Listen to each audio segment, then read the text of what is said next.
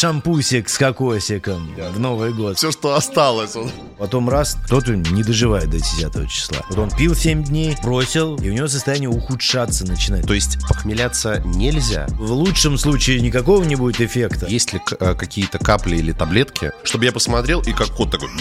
Два препарата. Капли вот эти, цианамид, и второй это дисульфирам. Только вопрос в том, что это не решает никаких проблем. У меня у самого большие проблемы были с алкоголем. Надо зашить. Вот как зашивали дядю Васю. Это как бы, ну, не работает. Сходить в сауну, в баню. Вот. Когда ты прыгаешь в ледяную воду, выброс идет такой же, как от кокаина. Я тебе хочу сказать, что еще эти качки неплохо так употребляют. Сушился, сушился на коксе. Я бы хотел перейти к звездам. Конечно, они редко полностью проходят там реабилитацию. Возьмем, например, а, Василия Михайловича. Перед двумя дорогами, тремя, он говорит, Антох, будешь? Вася, потому что он анонимный наркоман. А у тебя, кстати, нос заложен. Сегодня я трезвый.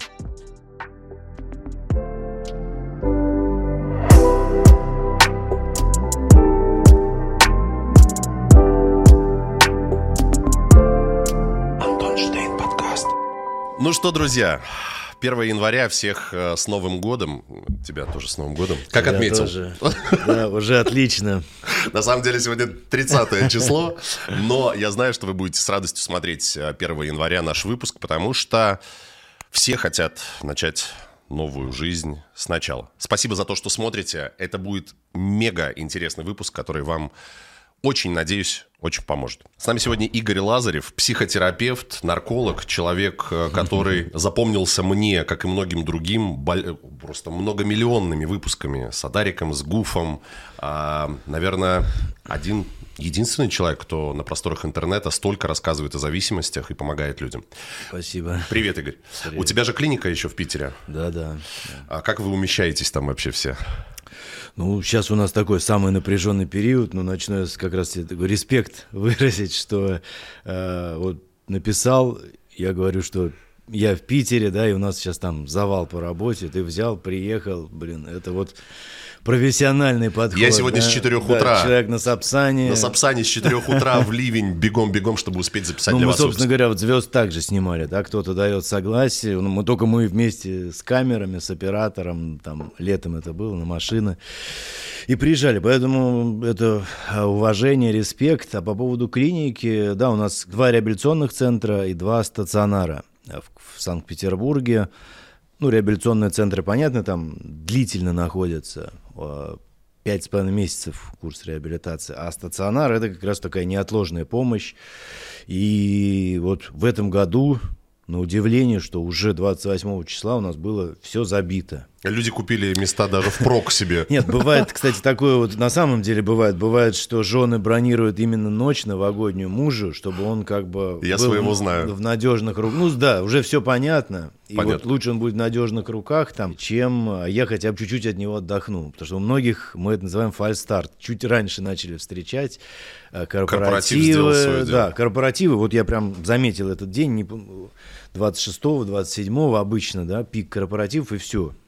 С того дня не могут они, да, остановиться. Ну, к сожалению, это такая проблема, потому что человек, если он зависимый, то для него не должно быть никаких, да, вот никаких оправданий для срыва. Ни Новый год, ни корпоратив, потому что э, если человек независимый может выпить эти два бокала шампанского там в Новый год, да, то, То человек... для кого-то это форточка. Да, для кого вот так это называется форточки, да, мы поэтому там в реабилитации прописываем э, перед тем, как человека выпустить, да, вот какие вот он допускает для себя варианты, чтобы сорваться, кто-нибудь там умрут близкие, не знаю, землетрясение, цунами, ну, Новый год, ну, не должно быть, да, потому Любой что повод. это как бы понятно, во-первых, ты уйдешь, скорее всего, в срыв, в запой серьезный, дай бог, да, что это как-то беспроблемно кончится, а я смотрел там статистику городских служб, там количество летальных всяких ситуаций с травматизмом, просто отравление алкоголем, от осложнений, от делирии, все это растет там в геометрической прогрессии. Кто-то не доживает до 10 числа. И это важно, вот мы сейчас несколько таких выпусков пытаемся как бы перед Новым годом, после что-то выложить, да, чтобы еще раз людям напомнить, тем, кто, по крайней мере, точно вот посмотрел все выпуски, да, где именно миллион раз рассказывал о критериях зависимости, и он понимает, что у него зависимость, ну, встретите в этот Новый год трезво, сто процентов ничего не потеряет. Друзья, я, э, вы знаете, я всегда честен в своих выпусках. Я, когда начинал подкасты, я себе сразу сказал, я буду честным, потому что правда всегда она всплывет, и потом будет намного Конечно, хуже, потому что там ты сказал так, а здесь вот так. У меня у самого большие проблемы были с алкоголем, и я родился в творческой семье. У меня выпивала и мать, и моя знаменитые, мои популярные родственники. Как бы э, так получилось. Никто от этого не застрахован, но я живу с этим. Я научился это принимать и с этим жить, и э, поэтому Новый год я, во-первых, как еврей не отмечаю, а во-вторых, я не отмечаю, потому что знаю, что а, вернусь я не скоро. Поэтому на самом деле, а, я а, к чему это говорю? К тому, что те люди, которые нас смотрят, поверьте, вы не одни такие, и у всех у нас есть такие же проблемы. Игорь Лазарев, конечно, не расскажет нам, какие у него проблемы, но мы-то, в общем, все люди и все под Богом ходим. Интервью с Атариком Кушнашвили вы можете посмотреть у Игоря Лазарева прекрасное интервью, а я про него расскажу чуть позже, как мы с ним удачно познакомились. Есть комментарий, который оставил ваш подписчик, и он написал, каждый человек, которого мы встречаем, сражается в битве, о которой мы ничего не знаем. Это очень хорошие слова, да, потому что это связано с осуждением, да, потому что э, вот осуждать любого зависимого может каждый, да, что этот человек конченый, это Да, там да. еще какой-то. У меня эта тема вот с Пашей Техником всплыла, ну, вроде бы вот его потому что считали, ну, не знаю, самым каким-то, да, там, конченным, безнадежным, и очень негатива много было. А таких вся Россия. Ну, просто как бы в нашей, в любой, я считаю, помогающей профессии, а уж тем более, в, когда ты работаешь в психиатрии, в наркологии, ты должен, ну, не знаю, как-то быть открытым к любому человеку, да? даже там Паша Техник или еще кто-то, то есть максимально ну, не сочувствие, но должна быть открытость, прозрачность, да, какое-то сопереживание. Я вообще за то, что а, наши звезды и там и Атарик, и Лола, а, и многие другие артисты э, правду людям говорят. Нет, это очень важно. Это И очень если бы важно. не они, Да, то да. как бы кто? Потому что даже вот э, мы-то его показываем не в стороне, же, например, там, если того же Пашу, да, что не в, стороне, не в той ситуации, когда он там, валяется какой-нибудь обдолбанный, да, мы показываем, что вот он, тре- пусть у него это первый месяц трезвый в жизни, да, э, но он есть. Ну да. И для кого-то, может быть, это может стать толчком, он скажет, блин, ну вот этот смог, а его вообще считали все безнадежным. Я-то точно смогу. Поэтому это очень важно. Действительно, у каждого своя битва. Да? Кто-то, для кого-то достижение месяц трезвым побыть. Это за всю жизнь. Ну, это вот так. Как него, в да. шутке говорит, я 32 дня уже не пью, но не подряд же, конечно. Да. Давай пойдем по вопросам, которые я ехал, и ты знаешь, я мог бы не готовиться, потому что плаваю как рыба в воде в этой теме. Но, а, тем не менее, что не так с Новым годом, и почему официально разрешено пить, и многие э, ли вылазят э, с этого новогоднего большого безумия, алкобезумия? Блин, ну это философская проблема, да, потому что алкоголь и никотин – это социально приемлемые психоактивные вещества. А Есть таблица такая, где написан э, вред для себя и вред для окружающих разных психоактивных веществ. И там на первом месте по вред, вред для окружающих стоит алкоголь. После него героин, потом кокаин. Ну, кокаин в виде крэк, это в Ланцете было напечатано, не просто так. А по вред для себя, да, то алкоголь на четвертом месте. Ну, то есть, вот, грубо говоря, алкоголь, разрешенное вещество, занимает первое и четвертое место в этой таблице. Вместе почетным героином и кокаин. Для нас кажется, блин, ну где героин, а Да, где, где алкоголь? пиво, блин, или шампанское. Ну вот, к сожалению, так, как бы по, ну это вся совокупность последствий, да, что у людей развивает зависимость, проблемы для здоровья серьезные и травматизм, разные такие ситуации. Но, но, мы можем здесь пойти издалека, это же философское такое понятие. Есть разные культуры, мы относимся к культуре, так скажем, алкогольной. Пьющая нация. Э, Ну, это не только Россия. И в России, кстати, сейчас э, в этом плане действительно есть снижение, снижение потребления, на мой взгляд. Потому что на мефедрон перешли. Ну, может быть, и так, да. А потому, что перестали пить. Ну, может быть, со статистикой бывают же манипуляции разные. Не знаю. Но пить стало не модно, кстати, если мы говорим про на мой взгляд, что-то такое есть. Просто для зависимых это не касается. Конечно. Зависимый он зависим был и в 85 году, когда, блин, сухой закон был. Он и сейчас будет зависимым. Ну, это другая тема. Но культура, алкоголь. Есть, например, где там больше конопля распространена, какие-то азиатские, да, ну, то есть в разном регионе мира разные, вот европейский регион в основном алкоголь. И традиционно он у нас разрешен и социально приемлемый. Недаром с детства ритуалы, да, чокаться, безалкогольное шампанское. Вот я недавно, девочка выйдет интервью сегодня, а у нее там жесткая Э, зависимость от мефедрона, там, вебкам, ну, короче, вот весь набор. Но она начинала с чего? Что вот родители пили, мне наливали, и я как бы, вот она вот сейчас уже говорит, что я воспринимал это как, естественно, какую-то норму, да, вот сейчас наступит возраст, когда я тоже смогу нормально пить. Они меня, говорит, за сигареты еще ругали, а за алкоголь, ну, мы же ну, там... С родителями можно. Да, да, это на самом деле мелочи, но на самом деле ни хрена не мелочи, потому что если в семье у вас культура вот такая, да, что алкоголь э, разрешен, и это считается нормой, то не надо удивляться, что ребенок э, будет постепенно в эту культуру внедряться. А если у него есть какие-нибудь факторы риска зависимости, а они, скорее всего, есть, потому что если у вас норма, может быть, у вас тоже зависимость да, в семье. И вот он входит в эту колею. А вот вопрос. Э, у меня все-таки э, там уже ребенку старшему 13 лет, и вот тут вопрос к тебе, вот лично твое субъективное мнение. Детям надо либо тотально запрещать пить алкоголь, но тогда вот как, mm-hmm. да, запретный плод сладок, он потом будет отрываться. Давай, Либо я его должен все-таки привести и сказать, сынок, вот пиво можешь при мне там а, выпить или там, но нигде больше, только дома. Как ты считаешь? Блин, это очень хороший вопрос. Ну, у него, естественно, нет однозначного ответа. Я Твой, могу вот, сказать, твое вот, как я эту всю вижу ситуацию. Я считаю, что где-то до 10 лет а для ребенка... Громовка. Нет, авторитетом является ага. родитель. И что бы вы там ни говорили, если он видит, он копирует ваше поведение, особенно для мальчика отец. Да. Если э, ты ему говоришь там не пей и сидишь блин, с пивом там, да, ну он это копирует поведение, да, он считается как норма.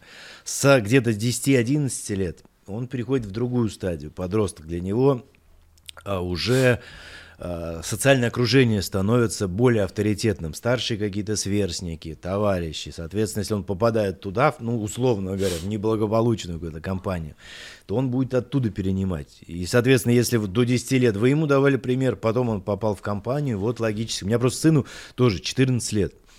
И как бы, ну, я, естественно, у меня такой очень э, демократический, так скажем, взгляды, да, но я считаю, все, ну, я стараюсь все с ним по душам, как бы, да, прям все расспрашивать. Как, он уже пьяный что. приходил? Не, он как бы у него такой какой-то очень супер зожник, то есть он вообще как бы, да, ну, я его брал там в реабилитационные наши лагеря разные. Показывал, да? Бы, да, ну так, ненавязчиво посмотреть, да, вот эти все истории, где-то... Все равно это же видится, да, и в окружении где-то бывают угу. какие-то, да. Я говорю, пожалуйста, вот, да, они употребляют, но ты понимаешь, вот ты 18 лет уже, ну, в лучшем случае будешь там в тюрьме. Хочешь какую-то более-менее нормальную жизнь, да, посмотри, иди за мной, я тебе. А ты спортом занимаешься? Покажу, конечно. А да. он с тобой занимается? Я вот ну, он просто живет как бы с мамой, да, ага. но у него там цирк, такие интересы, цирковая школа. Ага.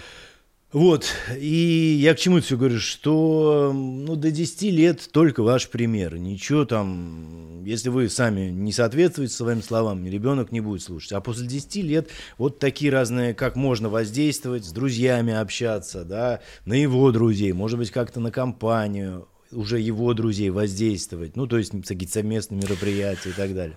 Ты знаешь... Э, Но я... давлением, насилием, мне кажется, эта проблема не решается, потому что миллионы, я знаю, истории. Как... потом обратно, Ну, я, потому что вот в зависимости есть два типа воспитания, которые приводят к зависимости. Гиперопека и, гипера, и гипоопека. Они одинаково нехороши. Когда, вот, сука, эту золотую середину где найти. Когда ты давишь, я знаю много таких примеров, угу. все, ходили в школу до 14 лет за ручкой, да. там, либо там, мама, либо какая-нибудь помощница. Только 14 лет он вырвался, во все тяжкие пустился. А, ну, а гипопека понятно, когда тебя улица воспитывает, то тоже не очень хорошо. Поэтому золотая середина. Это прям сложно. Прям, прям очень сложно. Мы понимаем, что вот те, кто сделал фальстарт, те, кто начали с первого, те, кто закончит десятого, и где будет не только алкоголь, но и наркотики и все остальное, потому что, как мы знаем, только выпивается пару бокалов, сразу нужно продолжение банкета, уже полетели. Да. А, трусы, как говорится. Очень важный вопрос. Как ты думаешь, может быть, ты знаешь, сколько в годах за такую тусовку сколько лет отнимается жизни у человека. Это же износ организма, да, это мозг, мы сколько клеток теряем и так далее. Вот одна тусовка, тире, сколько минус в годах?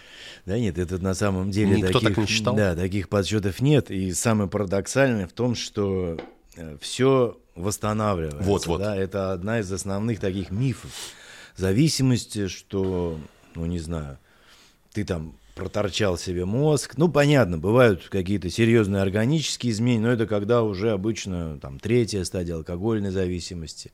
Понятно, что кокаин, поскольку он действует на сосуды в первую очередь, да, негативно Мотор сказывает. садит же прилично. Да, сердце, сердечно-сосудистая система, особенно сочетание алкоголя с кокаином, как многие, наверное, захотят шампанским, да, кто, а, это как раз Саша Соколовский говорил, да, шампусик с кокосиком, Да, да. Новый год встретить. Это вообще убийственная комбинация, потому что э, там образуется новое вещество, кокоэтилен, которое токсичнее для сердца в 30 раз чем отдельно кокаин и алкоголь. Но все же хотят тормозить себя Они алкоголем, хотят, потому что, потому что вот этот кокоэтилен, он дольше действует, легче проникает в головной мозг, и эффект его как бы, ну, другой, более, э, эйфорию он более сильно вызывает. Естественно, все это негативно сказывается, но основная проблема любой зависимости не в последствиях, а в самой зависимости. Вот здесь всегда подмена происходит, что бросить, да, допустим, из-за того, что какие-то последствия. Но основное последствие – зависимость. У некоторых зависимость относительно там, медленно протекает, нет серьезных последствий, но это не значит, что не надо бросать. Да? Э, Ты не руководишь своими действиями. Вот взять Новый год, такое пол- полное социальное программирование, да, тебе социально внушили, что надо пить в этот день, Да, можно. Зависимый ты, независимый, можно, да. Вот он наркоман, естественно, правильно ты сказал, любой наркозависимый, э, ему этот алкоголь просто является отмычкой, трамплином таким, да. Он, может, и не собирался наркотики, но в Новый год накидался, естественно, у любого зависимого есть, ну, такое любимое, так скажем, вещество. И вся мысль будет, тяги подводить к нему. То есть он попил шампанского, потом скажет, блин, звоним, Да. Алло. звонок другу. Вот. И уже чем эта история закончится, да, начиналось все безобидно. Но суть проблемы в том, что в этой всей истории нет тебя как человека, как личности, да, как какого-то а, субъекта. За тебя все решили. Социальное программирование, потом зависимость за тебя решает. Ты хотел, ладно, допустим, выпил, потом решил, ну я там пару дорожечек сделаю, да, а потом раз, тым-тым, ты уже в наркологии. Ты знаешь, что я заметил? Э, Что м, мои знакомые, близкие, э, я не буду скрывать, у нас вся страна, просто кто-то видит это, да, кто-то скрывает, кто-то не скрывает. Но э, там только какие-то ультра классные ребята, богатые, я смотрю, перешли в триатлон, начали пахать, заниматься. И вот в этот кайф, вот мне это очень нравится. Я сам занимаюсь хоккеем, я сам занимаюсь в зале. Мне нравится этот образ жизни, потому что я понимаю, что самое крутое твое состояние это не когда ты пьяный и э, нанюханный, а когда ты действительно э, бодрый, когда в тебе очень много тестостерона, и ты плещешь просто вот этой энергией. И многие люди, к сожалению, не понимают, им кажется, что, ага, там все по три дня гуляют, так они не гуляют, они просто в себя приходят, понимаешь? И вот у меня вопрос. Какое самое действенное средство для тех людей, которые сейчас находятся э, в таком уже затяжном состоянии? Что им сейчас нужно делать? И стоит ли женщинам, которые так любят закрывать своих мужей на ключ, хотя я знаю, что очень много поумирало людей, потому что просто сердце встало, а какой можно дать э, совет рекомендацию от тебя? Ну, по поводу вот спорта, это абсолютно так. И, может быть, дальше мы пойдем, потому что иногда хочется не столько вот про зависимость, и про особенности поговорить, а про, про то, как трезво это жить научиться. Проблема не, в том, трезвости. не в том, чтобы бросить. Бросить несложно, но берешь, не пьешь, там, не употребляешь. А для людей невыносима жизнь становится. В этом проблема. У него на самом деле потеряно уже хобби, потеряно контакт с нормальными людьми, а не с соупотребителями, там, собутыльник. И он в вакууме в таком иногда, да, и он не знает. Ты говоришь, как жить. даже деньги не могут тратить. Да, да, не, ну это молодежь сейчас, которая, да, у них э, там мы их учим, у них тренинг есть, они ходят в магазин, потому что у них когда появлялись деньги, все же в телефоне, он сразу заходил в этот шоп, как бы Да, покупал на закладку. закладку. И, ну, у взрослых людей, понятно, там это не так драматично, но суть вот именно в том, чтобы научиться получать удовольствие не химическим путем. Вот можно в гугле мы тоже забить, как, блин, список удовольствий.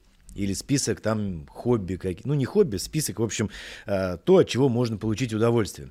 Можно погуглить, найти там 100, 100 дел разных. И вот распишите себе каждый из этих дней, там, 1 января, 2, 3, да, сходить в сауну, в баню, да, вот как мы с тобой, я Хорошую, сегодня да. войду, ты завтра с нормальным парением, супер, особенно с контрастными процедурами, вот тебе дофамин настоящий. Кстати, по поводу, недавно смотрел Reels, э, что, да, да, что там, когда вот, ты прыгаешь вот, в ледяную воду, выброс идет такой же, как от кокаина. Я тоже видел, да. И я, на самом деле, раньше просто прыгал и уходил, а теперь я настолько распариваюсь, Спасибо. и я сижу минуту в ледяной воде, и потом вот это все покалывание, когда к тебе это все... Вот, вот, ты меня ты такой, понимаешь. И, конечно, блин, это круче любого Ребята, наркотика. это вообще кайф. Но за это не надо платить, главное, никакими последствиями ну, 2 800 час. Ну, только кокаин дороже. А там грамм. Мы, кстати, против наркотиков. Еще раз, чтобы вот не было какого-то... Мы не романтизируем это, потому что знаем это все изнутри. И человек, который спасает тысячу жизней, уж точно ну, будет здесь надо, да, показать просто, как есть. То, что обманывать в этой... Вот с этого ты начал, что в этой сфере обманывать, там что-то лапшу вешать на ушам. Люди все прекрасно понимают. И поэтому звезды иногда, вот когда искренне говорят, это очень показательно, что была проблема, она есть, никто не святой, да, но я с этой проблемой пытаюсь справиться. Мне, кстати, когда ты смотрел, извини, я быстренько, когда я смотрел Сашей Соколовским выпуск с тобой, мне казалось, что Саша вот, вот этих всех вещей, он не знает, он ну, не был там. Там чуть-чуть, да, другой И формат. он как бы не понимает, ну, типа, как можно там с утра похмеляться? А как можно, блядь, не похмеляться с утра, понимаешь? Как можно, блин, взять и, э, не знаю, лежать и просто помирать, когда у тебя... То есть многие люди, к сожалению, не... Ну, не, не... Вот мы сейчас как раз доходим к этому вопросу, да, про то, что делать. Сначала, наверное, начать надо, что точно надо понять, какое с вами состояние. Есть интоксикация просто, да, или постинтоксикационная. Ну, когда у вас нет зависимости, ну, вы там раз в месяц, не знаю, пьете, и вот вы 31-го перепили. Это одна ситуация. А бывает ситуация, в основном, кто к нам обращается, это все-таки запои. То есть человек пил 2, 3, 5, 7, и механизм этих состояний абсолютно разный. Интоксикация – это как бы отравление веществом. И вот здесь такие у меня всегда рекомендации на Новый год, ну, это отравление не усиливать, то есть не мешать напитки, если вы независимы и решили выпить, да, а не смешивать там красное с белым, например, вина, тем более газированные, с негазированными. Ну, там уже идет все, что, все, что осталось. Ну, да, ну идет, но все-таки нет, человек независимый, он может контролировать. Да, и да, да. выберите там, не знаю, возьмите эту бутылку вина, какую-нибудь сухую, там, если вы уже пьете, и, ну, не мешайте ни с чем другим, тогда нет наслоений токсических угу. веществ из разных напитков. И для этих людей, в принципе, утром попить там боржоми какой-нибудь, прогулки на свежем воздухе, супчики. Э, супчик будет достаточно. Но, к сожалению, те люди, кто к нам обращаются, это совсем другая история. Синдром отмены или абстинентный синдром, у него другие абсолютно механизмы. И вот мы в перерыве в начале говорили, да, про феназепам. Там механизмы действующий на центральную нервную систему. То есть мозг находится под действием вот этой гам, гамма-аминомасляной кислоты, когда человек пьет, он заторможен. И когда перестает поступать алкоголь, потому что там проблемы возникают, когда перестает пить, не когда он пьяный, да. а когда перестает пить. Вот он пил 7 дней, потом а, бросил, в силу каких-то обстоятельств, и у него состояние ухудшаться начинает. Ему не легче становится, а ухудшаться начинает. И к вечеру у него вот уже тремор, да, да. беспокойство, бессонница, могут какие-то даже обрывочные обманы восприятия быть, а сердцебиение. А как тошнота. пережить? Это же иногда так, что просто ты такой ждешь, ждешь, ждешь, потом такой, да, бля, да, и все, и пошел вот выпил. Тяга носит там характер драматический. Да. Человеку кажется, что он умирает, и если сейчас не выпьет, э, то он умрет. Ну, здесь, конечно, это палка о двух концах, потому что если он выпил, он дальше продолжает запой, а чем дальше запой, тем больше осложнений. И к нам, ну, самая проблема для нас, на самом деле, вот не эти числа. Здесь как раз легче помощь оказывать. Ну, человек пил там 3-5 дней, да, вот. А после, вот у меня 19 января день рождения, и начинается вот самая жесть там. То есть в конце те, января. те, кто начали пить сейчас, 30 mm-hmm. декабря, и уже у них запой 3 недели, от концу января 4 недели. Там, конечно, риск белых горячек, судорог, просто летального исхода, потому что сердце, это, к сожалению, бывает такое. Вот, поэтому здесь опохмеление, оно как бы тебе облегчит состояние, но... А вот что говорят в Ютубе, а, типа Ребят, я вам сейчас расскажу, как выйти из а, опьянения, ну, типа, его из а, запоя. Покупаете две бутылки красного вина и пьете по 100 грамм и так далее. Я пробовал, ни хера не получается. Да нет, нет, Никакие 100 грамм. Там 400 сразу и 500, Да и не раз в час, и через 5 минут ты идешь Ну, еще здесь, пьешь. здесь сразу подмена понятий, потому что один из критериев зависимости – потеря контроля. Да. То есть человек теряет количественный контроль. Если он в запое, это подразумевает то, что у него нет количественного контроля. Да, да. И он, это все красиво звучит для независимых людей. Ты можешь там что-то как-то, да. Человек зависимый, он видит алкоголь, он выпьет все, пока он все не выпьет, он не успокоится, у него потерян контроль. То есть похмеляться нельзя. Ну, просто непонятно, в чем смысл. То есть ты уходишь в бесконечный запой. Если ты уже сам не можешь выйти, то, естественно, лучше вызвать врача, специалиста, потому что основное как раз средство здесь, вот этот миф тоже часто, да, кап- по поводу капельниц. Сама капельница, она как бы вспомогательная. Самое главное правильно подобрать э, препараты Седативные, седативные. да? В первую очередь это транквилизаторы, диазепам, феназепам. Ну, диазепам лучше, но он сейчас его сложнее достать. В крайнем случае там феназепам. Ты знаешь, Вот что это- феназепам в закладках продается? Я слышал, да. Продавались даже э, антидепрессанты. Да, Были да. проблемы, короче, с антидепрессантами тоже. Ну, в общем, что только не продается. Ну, в общем, эти препараты. Естественно, здесь лучше все это, чтобы делал врач. Потому что на одних тот же феназепам может действовать парадоксально возбуждением. То есть Да он ладно? вместо того, чтобы уснуть, начинает там чуть не галлюцинации. Здесь надо... Поэтому вот в чем нюанс это? Потому что если алкоголь еще чуть-чуть есть свежий в крови, вот тут феназепам очень аккуратно надо. Он с алкоголем Ага, может среагировать да-да. и вызвать возбуждение. Поэтому сначала я ездил на эти все истории, как бы у меня очень большой опыт. Э, Капельница на дом? Да-да, весь, мы когда начинали, как бы только открывали клинику, естественно, когда, да, сначала все делаешь сам. Да, да. Мы и звонки мы сами принимали. И, в общем, вот если человека просто капаешь, очищаешь, а он в запое, ему сразу же становится хуже, из него ты быстрее выводишь алкоголь, это вот, вот это надо всем понимать, да? То есть если ты его чистишь, а у него запой, чем быстрее чистишь, тем ему быстрее начинается абстиненция, тем быстрее его так колбасить Да-да-да. начинает. Поэтому, когда, если так что-то ты и чистишь, то обязательно это все надо прикрывать какими-то седативными средствами, чтобы он и почистился, и, ну, и уснул, расслабился. Те, ну, бывают, медсестры капают, да, вот там витаминчики какие-то, Да, да. Да какие, аскорбиночку. витаминчики? Человеку в лучшем случае никакого не будет эффекта, а в худшем ему станет Еще хуже, хуже. потому что он быстрее И протрезвеет. все равно он побежит за... И он сразу же, как вы уйдете, побежит, ну, как медсестра уйдет, да, побежит.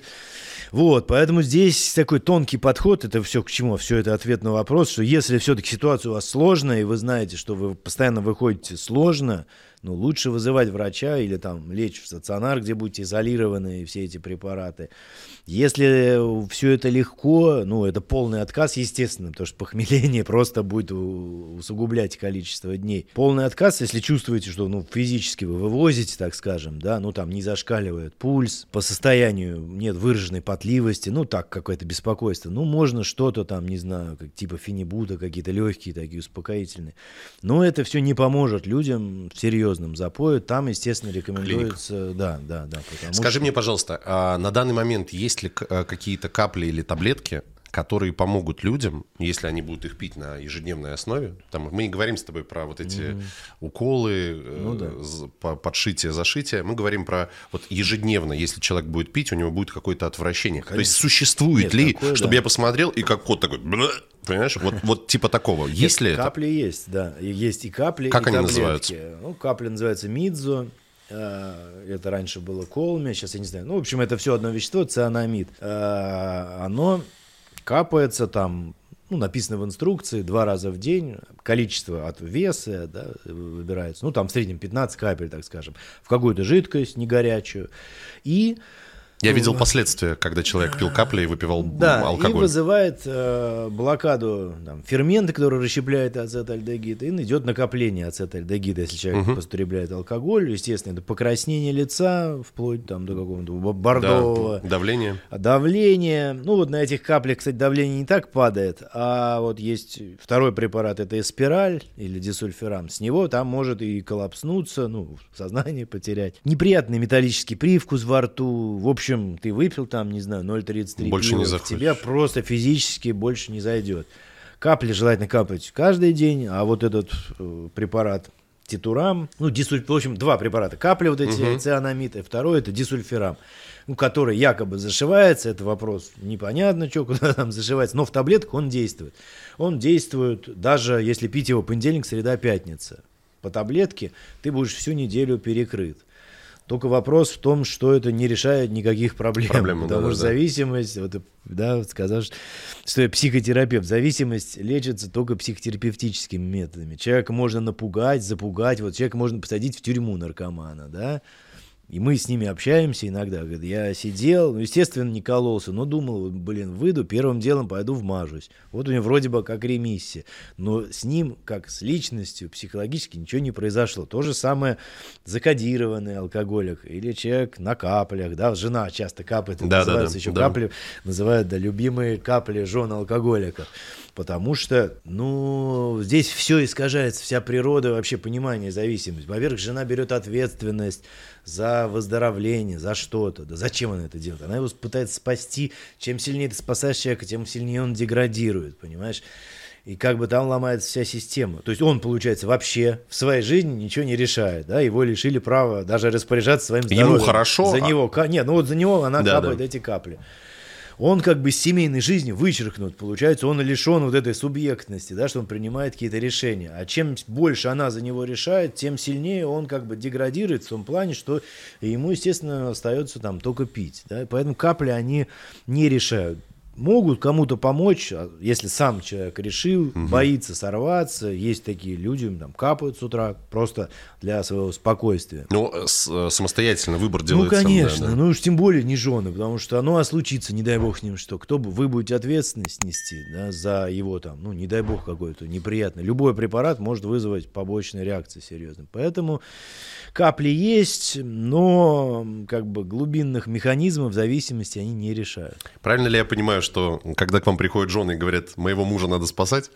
вы зачастую говорите, это кому нужно, вам спасать его или это ему это нужно? На самом деле очень серьезно. Ну, как мы меняем вот э, всю эту концепцию наркологии, по крайней мере, у себя там в клинике, на такой реабилитационно-психотерапевтический лад переключаем. Но это очень сложно. И когда мы начинали, то есть реально вот приходят я сейчас как бы сам прием там не веду, но когда работал, приходят, э, допустим, жена, даже он, она его может и в коридоре оставить. Ага, она за него пошла все да, решать. Да, да, вот.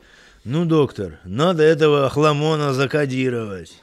Я говорю, вы о ком говорите? Где он? А зачем он тебе нужен? Вон дядю Васю там зашили чем-то, он уже не пьет три ага. года, и этого.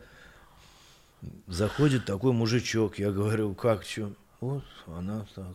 То, что сказала, то и делать. Я говорю, а ваше как желание?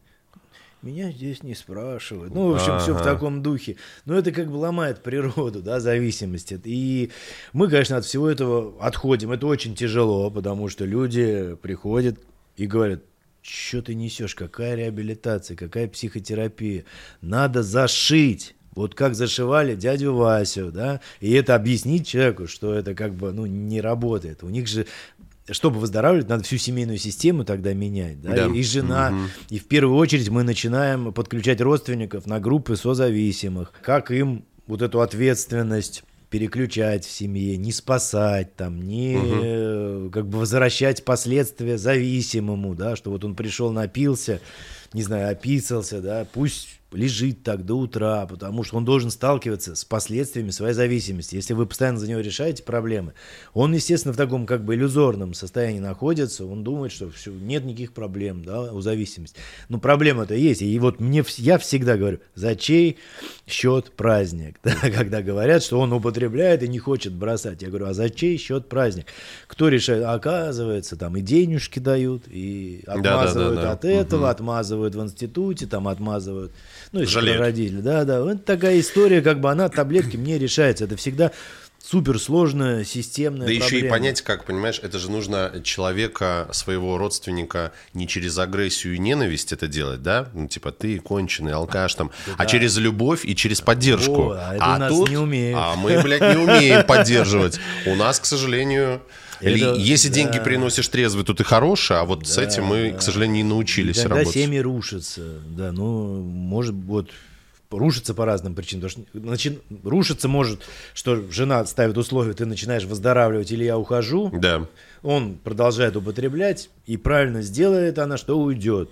Потому Но что они не уходят. они зачастую. не уходят, потому что там вторичные выгоды, они его Да. как бы спасают, на его фоне самооценка начинает расти. Режим да, спасателя. Потому что ты у тебя и так она снижена часто, потому что они воспитывались в семьях в таких же. И она как бы, у нее чувство вины очень много, много стыда, что она какая-то не такая. А тут вот как бы на его фоне она исп- нужна, она спасает, Да, она да. помогает, она не такая конченая. Вот он по-настоящему, Да. так же они и говорят, жены алкоголя. Да, да. Че вы, она говорит, вот что ты мне-то рассказываешь? Его лечи, у него проблемы, у меня все нормально. И это очень-очень все Друзья, на самом деле вот э, наш э, доктор э, правильно э, абсолютно говорит вещи, к которым я бы хотел, чтобы вы очень прислушались, особенно ваши вторые половинки, которые вас хотят спасать. Не становитесь э, в роль э, вот этих спасателей, которые, когда вас об этом не просят. Если вас человек просит помочь ему, тогда ему надо помогать. Да, Но это- если он не просит, то получается, это нужно не ему, а нужно вам. Он это кардинальная этим разница. подсознательно манипулировать. Если он не просил, а вы его спасаете, все, он вас как инструмент. Ну, в общем, а вторая ситуация, когда э, на реабилитацию, например, проходит человек, а жена старую модель поведения сохраняет. Тоже семьи разрушается, он понимает, да нафиг мне это надо, я-то уже осознанный. да. Да. А жена его там прессовать, манипулировать пытается. Поэтому нет, друзья, воспринимайте зависимость в семье как шанс к изменениям, к шанс к тому, что ваша семья станет новой. И вы будете меняться, и ваш партнер будет меняться, у вас появится осознанность, вы будете говорить там о чувствах, да, ту же ситуацию с тягой к, к употреблению как-то вместе решать. Там, например, есть правило чистые руки, когда человек полностью ну, выздоравливает, нельзя алкоголь трогать банально руками. Заходить в магазины, там, красно-белое, вот какое-то первое время после реабилитации. А Вин- Винлаб? ну, никуда же. Просто бывает, что он вышел из реабилитации, да, пришел домой, а жена вот там разливает что-то, сидит, Но тебе нельзя, говорит. попивать. Либо тебе нельзя иногда, и говорит, давай отметим там реабилитацию. Разные бывают. Ты же уже вылечился. Давай тогда по бокальчику, да. В общем, ситуация... Мне нравится очень выражение э, среди людей, которые эм, склонны к алкоголизму, что ты никогда не знаешь, где ты напьешься. Что ты можешь да. выйти в магазин за молоком, а прийти пьяный. Так и есть, потому что тяга, она над такой феномен психопатологический, как бы близкий к психиатрии. Да. И иногда слушаешь вот эти рассказы. То есть как с чего триггернуло человека. А да ничего. Просто бывает мимо шел от магазина, мимо рюмочной, запах, раз, он не пил долго и... и Да. такие- может фильм посмотреть, ну, иногда рассказывают, фильм смотрю, говорит, про войну, там вот они, боевые Кстати, 100 грамм. я вспоминаю э, самые плохие дни мои. Э, Мне хотелось поддержки, хотелось кого-то послушать, посмотреть и так далее, потому что, естественно, не хочется там на жену кричащую смотреть, да? И хочется посмотреть что-то такое. Я искал в кино. И тот фильм, который меня безумно вдохновил, и те люди, которые не знают пока, что с вами может быть, если вы вот пьете уже 2-3 дня. Вот у меня друг пил раньше выходной, сейчас он уже пьет там 2-3 дня, там телочки придут, еще там а, денек. И в итоге уже там 3-4 дня. Но это же очень быстрая вот эта вот дорожка, да, да, И вот есть такой фильм 89 года «Меня зовут Билл».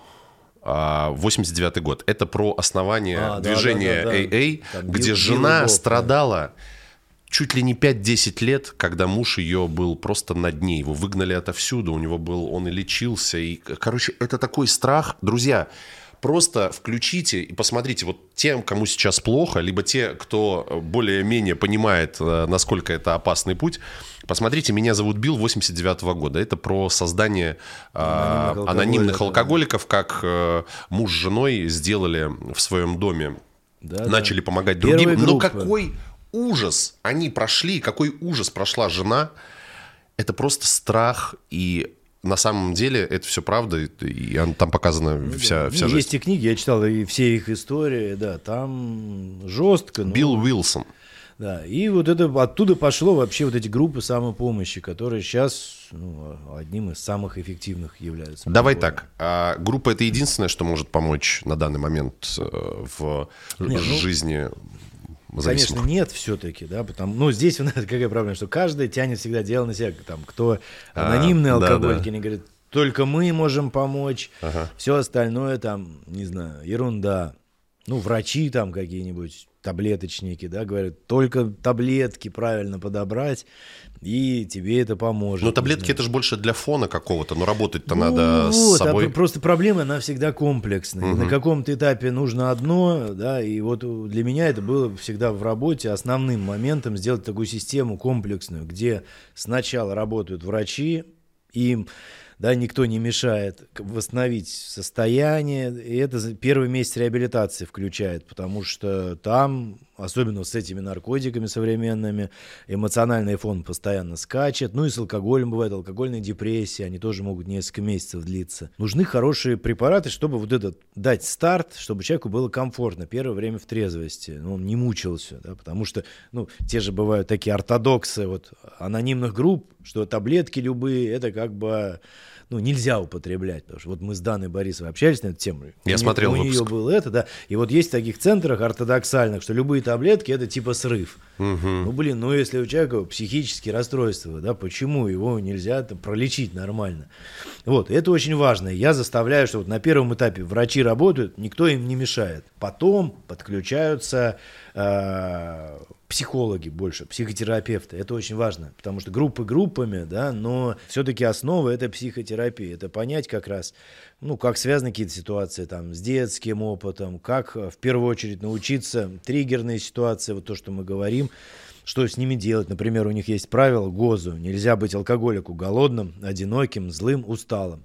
То есть это все может парадоксально вот триггернуть. Да, Ты, например, голодный, усталый, злой, едешь с работы, да, проезжаешь мимо этого долбанного там. КИБ, и у тебя там уже какая-то система сложилась, да, что вот сейчас надо выпить. Ну и много таких моментов. Это все как бы надо учиться этому. Свя- связано с тем, с тягой, как ее, э, как с ней бороться, например, если уже возникла тяга, просто можно сесть и записать самое неприятное, потому что тяга, она всегда эйфорическая, она тебе говорит, смотри, блин, как было классно, помнишь, на Кубе там, да. ты Вообще вот это раздвоение личности, это, наверное, преследует очень многих людей. Садишься и пишешь самое неприятное воспоминание, как ты, не знаю, там, обделался где-то, еще что-то, как ты вот так трясся на отходниках, Да, да. как там воровал деньги, не вспоминай. В начале, у всех есть розовый период, и тяга тебе говорит, да вспомни, вот как...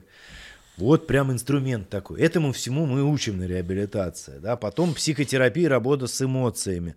Потому что зависимость любая – это болезнь замороженных чувств. Человек не знает, он чувствует, что ему плохо, но не понимает, что с ним. Он обиделся, разозлился, у него обид, там, вина, например, стыд, злость, тревога.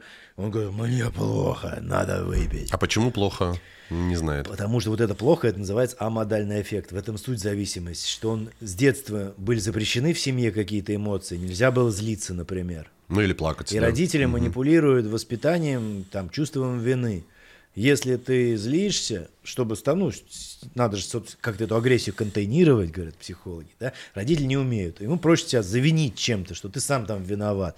И ты, как у тебя злость замещается, или стыд замещается, вернее, агрессия замещается стыдом. Это очень частая история. То есть ты злишься, значит, с тобой что-то не так. Ты какой-то проблемный, не такой, дефектный, и у тебя как бы запрет на агрессию. Да? И, соответственно, все чувства смешиваются. И в той ситуации, где тебя, допустим, как-то задели, ущемили, ты как бы стыд испытываешь на самом деле. А ты это как какую-то вспышку агрессии. Или наоборот, где надо агрессию испытывать, те границы ущемляют твои. Ты стыд испытываешь, что ты какой-то не... Это вот такая очень сложная история.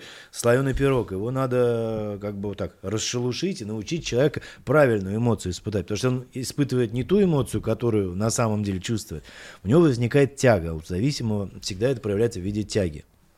То есть мне плохо, надо выпить. А когда мы пшк, учим поймать точную эмоцию, например, стыд, да, и говорить, а что с тобой не так, да, а вот похвалить себя, как-то принять себя, сразу же это отпускает. Вот, это я все к тому, какие этапы бывают. Это второй этап такой психологический, психотерапевтический. Но там больше всего, конечно, эффект оказывает групповая терапия. Зеркальные А, нейроны. Потому что да, да, то есть я вот провожу сейчас только групповую и прода- ну, удивляешься иногда, да. Вроде бы ничего такого не говорили, а смотришь у людей там а, инсайт, осознание. Правильно что... я понимаю, что из-за того, что ты помогаешь другому человеку, сам ты вылечиваешься? И так, да. И они видят, что, во-первых, опыт один и тот же, ничего здесь угу. уникального нет. Что думаешь, что там, да, вот все зависимости примерно, послушаешь, даже иногда слова одни и те же. Выздоровления разные бывают. Да. А вот э, истории, истории трэша, да. Все эти а, прятания алкоголя в разных местах, да, у всех да. эти... Ну, это с алкоголем, да, с наркотиками тоже. Вот э, я проводил группу на прошлой неделе, там была девочка, вообще для меня почему-то она запомнилась, 30 лет, айтишница, какие-то у нее серьезные проекты, жила угу. за границей, приехала в Россию, угу. и ей парень э, какой-то бывший там нарисовался, предложил э, порошок, ну, для разнообразия жизни, да, Секса. интимной. Она говорит, я даже не спросила, что за порошок. И вот она сразу же вошла в систему эту мефедроновую, через, и как потом она и парня бросила, и работу забила, просто, говорит, сидела, нюхала, нюхала, нюхала. Жадный наркотик же. Вот, вот как бы вот угу. никаких предпосылок. В 30 лет человек первый раз попробовал, да, и вот она на группе, я говорю, блин, ну у тебя опыт такой, вроде бы как ты дна еще не хапнула своего, да. да, только три месяца, а там после нее высказывается парень, который там все, у него соль, мефедрон, все проторчал, уже как бы еле слова там связывает, да, из-за изменений. И она говорит, блин, а мы же с ним ничем не отличаемся. Только вот, понимаешь, через год Сроком, я да. буду также сидеть на его месте, и уже не про какие-то идти там проекты речь не будет идти. Скажи, пожалуйста, вот два вопроса у меня. Если человек долго пил и долго употреблял, ну, не долго употреблял, ну, допустим, у него запой был длинный, а тут он много марафонил ну, да. с солями. А кому легче будет выйти? Ой, нет, ну... Нет такого? Нет, э, с солями это вообще, это самый, сейчас, мне кажется, самый серьезный. Вот я хочу это объяснить, что с алкоголем, мне кажется, ты можешь быстрее прийти в чувство и быстрее как бы наладить свою жизнь, чем э, если ты ну марафонил. там со стимуляторами все бывает коварнее, я бы так сказал. Потому что с, ну, с алкоголем, вот мы же описали похмельный синдром, да, да ты бросил пить, и очевидно. А там они из-под эти симптомы возникают. Ну, тебя может не трясти, особенно на начальных этапах. Ну, какого-то тремора не быть. Но в эмоциональной сфере происходит э, трагедия, разыгрывается, да, ты перестаешь удовольствие получать. Угу. тебя, ну, если про соли говорим, понятно, там норадреналиновая система задействована, там у человека много двигательных нарушений, просто вот лицо каменное, сидит, тяжело шевелиться, лежит вот так на диване в потолок, смотрит, тоска, грусть. Или овощ такой, да? да? О- овощ, овощ. Вот хорошее слово вот этого дефицита. И там, конечно, проблема, и там тяга, она другой характер носит. Ты вот так сидишь, сидишь, думаешь, блядь, нахер такая жизнь, пойду как бы употреблять. Даже удивительно, что эм, говорят, э, что алкоголику алкоголь не снится, но наркоману в постоянные все эти закладки и так далее, наркотики всегда снятся. Вот ну, почему алкоголь так? тоже снится. Алкоголь тоже снится? Ну, я мужик, помню, нас рассказывал, что, говорит, Э, я это всегда, кстати, спрашиваю, что снится. Ага, мы это на, ну гру- да, да. на группе темы обсуждаем, потому что это тяга тоже, но она прям на подсознательном. Да, да, да. И он говорит, вот я вижу, горит ликероводочный завод, я, говорит, эти всю ночь выносил ящики, и они у меня все бились. Я говорю, ну ты выпил в итоге? Да ни хера, говорит, не выпил, завод сгорел, все ящики разбил. И, а наркоманом сейчас снизу что пытаюсь там употребить, но не получается. Да. Не знаю, вену не могу найти, там порошок ветром сдувает. Жесть. Это все тяга, да, все тяга. И, и блин, это бывает три года человек трезвый, а ему снится. Там. А жесть жесть. Вот это жесть. А, скажи, пожалуйста, многие употребляют э, сейчас э, вот эти психостимуляторы, mm-hmm. потому что самое главное, что они хотят, это раскрепощение в сексе, это вот этот классно ночь провести и так далее. Ну, да. И за счет этого очень много подсаживаются. Да. Много и геев, конечно, становится, потому что женщины рядом не было, это понятно. Это, жесть. это вообще жесть. Но а, у меня вопрос. А, если люди, э, конечно, любят друг друга, и они тусили, и они забеременели, залетели, это еще можно понять. А если девушка залетела э, с незнакомым человеком, грубо говоря, хотя это достаточно сложно сделать, но тем не менее, может ли это отразиться на ребенке? Или это не имеет никакого отношения, и как, э, вот, как ты считаешь? Нет, это вообще просто тема такая для меня сейчас как-то я это смотрю, я вот не знаю, что происходит. Это все с мефедроном основная ну, история. Да, да, я Не, угу. вот, ну, ты, может быть, в этой тусовке больше общаешься. Чем но... ты?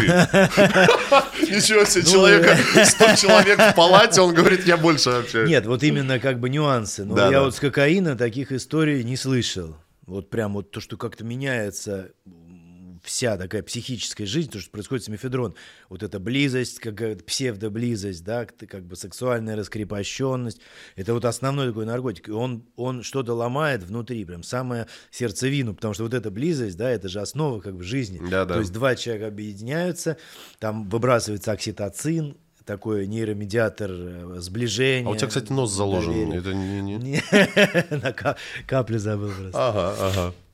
Вот, и как бы я на самом деле заболел еще в Дубае, и к Саше Соколовскому как бы пришел. А ты вы в Дубае Да, снимали да, да, Сашей? да, я просто в такси, потому что для меня непривычно, там жара, в такси, короче, это.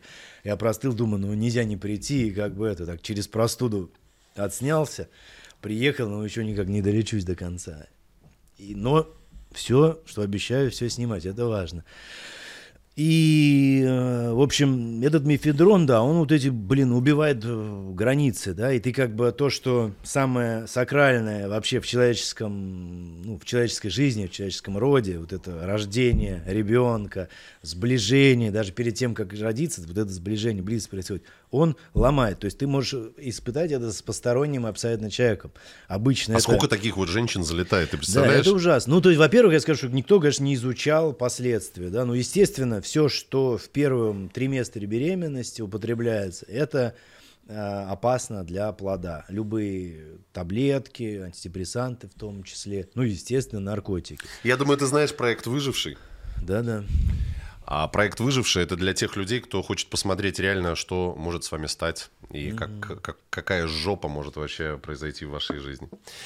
И я смотрю, и там вот все еще и беременные употребляют. Ну. И это просто такой, такой Блин, слушай, я вот кошмар. сейчас я вспомнил, ты про это рассказываешь. Я когда ездил, капал, вот у меня была какая-то пациентка с бутиратом, и я ее капал на 20-й неделе. Я говорю, блин, ну я уже говорю, я говорю, надо бросать. Потом Бросать ездить к ней. ну, блин, я как там все отказывались, ну, не знаю, мне Да, как-то, да, я блин, понял. думаю, жалко, ну, что-то надо там, как-то стараешься без седативных там, ну, не знаю, там, что-то эксперимент, короче, как-то ей помочь. Я говорю, ты, ну, у тебя еще есть там, да, сколько-то времени, да, ну, как-то давай, все. Приезжаю там, рожать уже, она опять на этом бутирате. Я уже вообще там, ну, как-то просто поддерживающие такие капельницы там разные. Ведь потом, короче, она мне опять звонит. Она только родила, вот я приезжаю, ребенок там лежит рядом, а она опять на это, понимаешь? Ну, насколько вот происходит э, история, да, что все, это же основные инстинкты человека, да, воспитание детей, размножение, все уходит на второй план. Все абсолютно, да. И мне знаешь, что многие говорят, ой, там, знаешь, там, выбирай, либо я, либо алкоголь. Да какой вообще, как может а, человек Ну, в зависимый этом выбрать в этом состоянии? Я говорю, что нельзя. Вот послушайте, пожалуйста, даже вот доктора. В этом состоянии человек не может сделать правильный выбор. ну, Он в выберет... да. в Надо опьянении это невозможно. все очень как бы в трезвом состоянии. Потом уже, да. вести разговоры, ненасильственное общение, есть такая книга, почитайте, да. И рассказывать какие-то варианты. Самое главное понять, кто от кого зависит. Потому что бывает противоположная ситуация, вот когда мужик там нюхает, да, и он полностью все содержит, и что ему там скажет жена, да, она полностью от него зависит. Ну, давай мы возьмем олигархов, которые на самом деле живут так э, ежедневно, и жена пикнуть даже не может. Вот, вот. Но здесь уже вопрос к жене, да, ну, то есть она иногда идет осознанно на какую-то зависимость, ну, получая материальную выгоду. Вопрос, будет ли у тебя какой-то личностный рост. Все думают, что сейчас заработают, а потом, ну, то же самое с эскортом бывает, да, тоже частая история. Это все, все это объединяется, и как бы живешь одним днем. Сейчас у тебя Да. деньги есть, и ну, а потом как-то решиться. Но ты перестаешь учиться стратегически мыслить. Да, что с тобой будет через 10 лет? Ну, с той же там девушкой, да, уже какие-то э, качества там внешние, еще что-то изменятся, а у тебя ничего нет, ты умела только торчать, тратить деньги, да. Серьезная проблема, поэтому тут... Многие просто себе романтизируют еще, что я найду себе богатого чувака, у меня будет классная жизнь. Но когда они сталкиваются с реалиями, что этот богатый чувак не появляется дома, либо он постоянно нанюханный и, и он это все вот отсутствует. эти лю- любо- любая зависимость это стремление к халяве. Просто у кого-то это эмоциональная халява, да, что вот мы говорим про важные вещи, что нормальная жизнь это как раз ты строишь отношения, да, у вас появляется близость, близость тебе дает вот этот окситоцин, то есть гормон, который вас сближает, ты там получаешь дофамин настоящий. Для чего это все придумано? Эволюции. Чтобы родился ребенок, мужчина первые три года связан гормонально, пока да, есть риск того, что там ну, нельзя пара, да, чтобы распадалась. И у тебя вот этот весь гормональный коктейль, когда ты его химически создаешь, ты нарушаешь, ты как бы идешь против природы. И, естественно, вот женщины, да, там вписываются, а что с этим всем делать, непонятно. Я бы хотел перейти к звездам, Давай. у которых проблем не меньше. Помнишь, как Атарик пел у тебя? Мы поедем, мы помчимся на оленях, утром ранним, мы с Атариком хуярим. Ну, про звезд ты, наверное, больше расскажешь. Атарик, привет. 16 лет. Э, я приезжаю в Москву, э, нахожусь э, в... Езжу, значит, со Станкина, с гримерок на частные мероприятия там и так далее, и так далее. И в какой-то момент я приезжаю в квартиру, забегает Атарик с пропаленным пиджаком от сигары, ну, с такой дыркой просто. И такой, все, и, ну, я смутно это помню, но я помню перед двумя дорогами, тремя, он говорит, Антох, будешь? И я такой, я еще стою, лет. да, да, в 16 лет. Я стою э, э, и, и такой думаю, блин, ни хрена себе, вот это Москва. И потом я понял, что во всех гримерках везде есть э, свои барыги, все возят, все артисты употребляют и так далее. Но в какой-то момент а артисты а, стали, ну, уже в возрасте просто не могут столько долгать. Конечно, Хотя там конечно. непонятно, там, как сейчас Григорий Лепс справляется со всем этим. Но а, я знаю, что есть люди, которые только бухали, вот э, из серии mm-hmm. там Агутина, Преснякова и так далее. А ты, наверное, часто, ну, ты видел, наверное, интервью с ними, не смотрел, да? да в да. каком количестве они пели. Но что самое примечательное, они никого не подводили, что очень важно. То есть, если мы возьмем, например, Гуфа, который у тебя снимался, почему они вечно ругались? Потому что Гуф просто не приезжал на тур, не приезжал на концерты. Ну, это понятно. Ну, там чуть а взрослое да. поколение, которое бухало, не, вот что взять, например, Агутина, это вообще уникальный человек. Он никого никогда в жизни не подвел. Да, слушай. Ну и плюс жена, конечно, которая его спасла. А, ну вот это, да, к вопросу о семье. Скажи, пожалуйста, звезды шоу-бизнеса, а, они эм, то есть попадают к вам так же, как и все остальные? Это просто как-то завуалированно происходит? А, или эм, какая ситуация сейчас с ними? Ну, по звездам, Ты же со да, конечно, общаешься. да. В основном все-таки мы снимаем, да, здесь. Вот когда в Москве работал, там, конечно, это больше, да, в Питере здесь не, меньше намного звезд, и вся эта медийная тустовка. Ну, бывают, приезжают там какие-то люди, актеры перед гастролями там или после отпуска. Ну, не, ну, не лечатся, капаются, то же самое. Конечно, они редко полностью проходят там реабилитацию, Некогда. все этапы. Это вот э, связано с этими особенностями образов и так далее, да, почему я говорю, что не, вы не смотрите там на того же, блин, Гуф или Техник или там еще кого-то, да, что там у них срывы или что-то, ну, это совсем другая жизнь, у тебя есть образ, да, вот у того же там Техника, да, вот образ наркомана, да, как да. бы ты еще попробуй и выйди из этого образа, когда тебя вся будет твоя система в него толкать, да. И он, на улице все предлагают. Да, он говорит, что ко мне просто вот подходит на улице и вот так тебе в руки дают как бы наркотики. И это очень сложно. Конечно, вначале правильно сказал Атарик, да, что не надо других судить. Мы не знаем, какое напряжение эти люди переносят э, там в, гар- в гастрольном графике и так далее. Да, для них вот такой способ. Слушай, но я могу тебе абсолютно точно сказать, что а, видя эту э, всю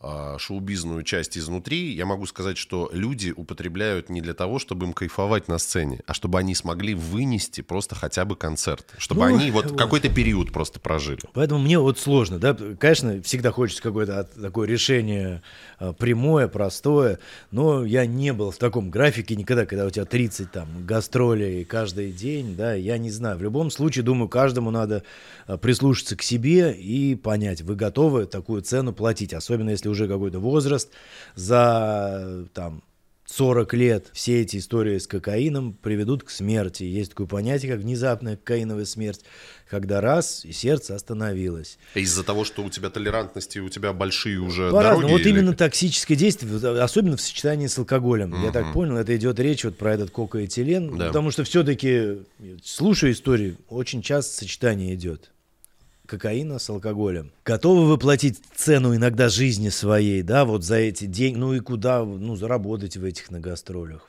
Не знаю. Вот это, мне кажется, только каждому надо задуматься для себя. Миф это или нет, что можно снюхать перегородку?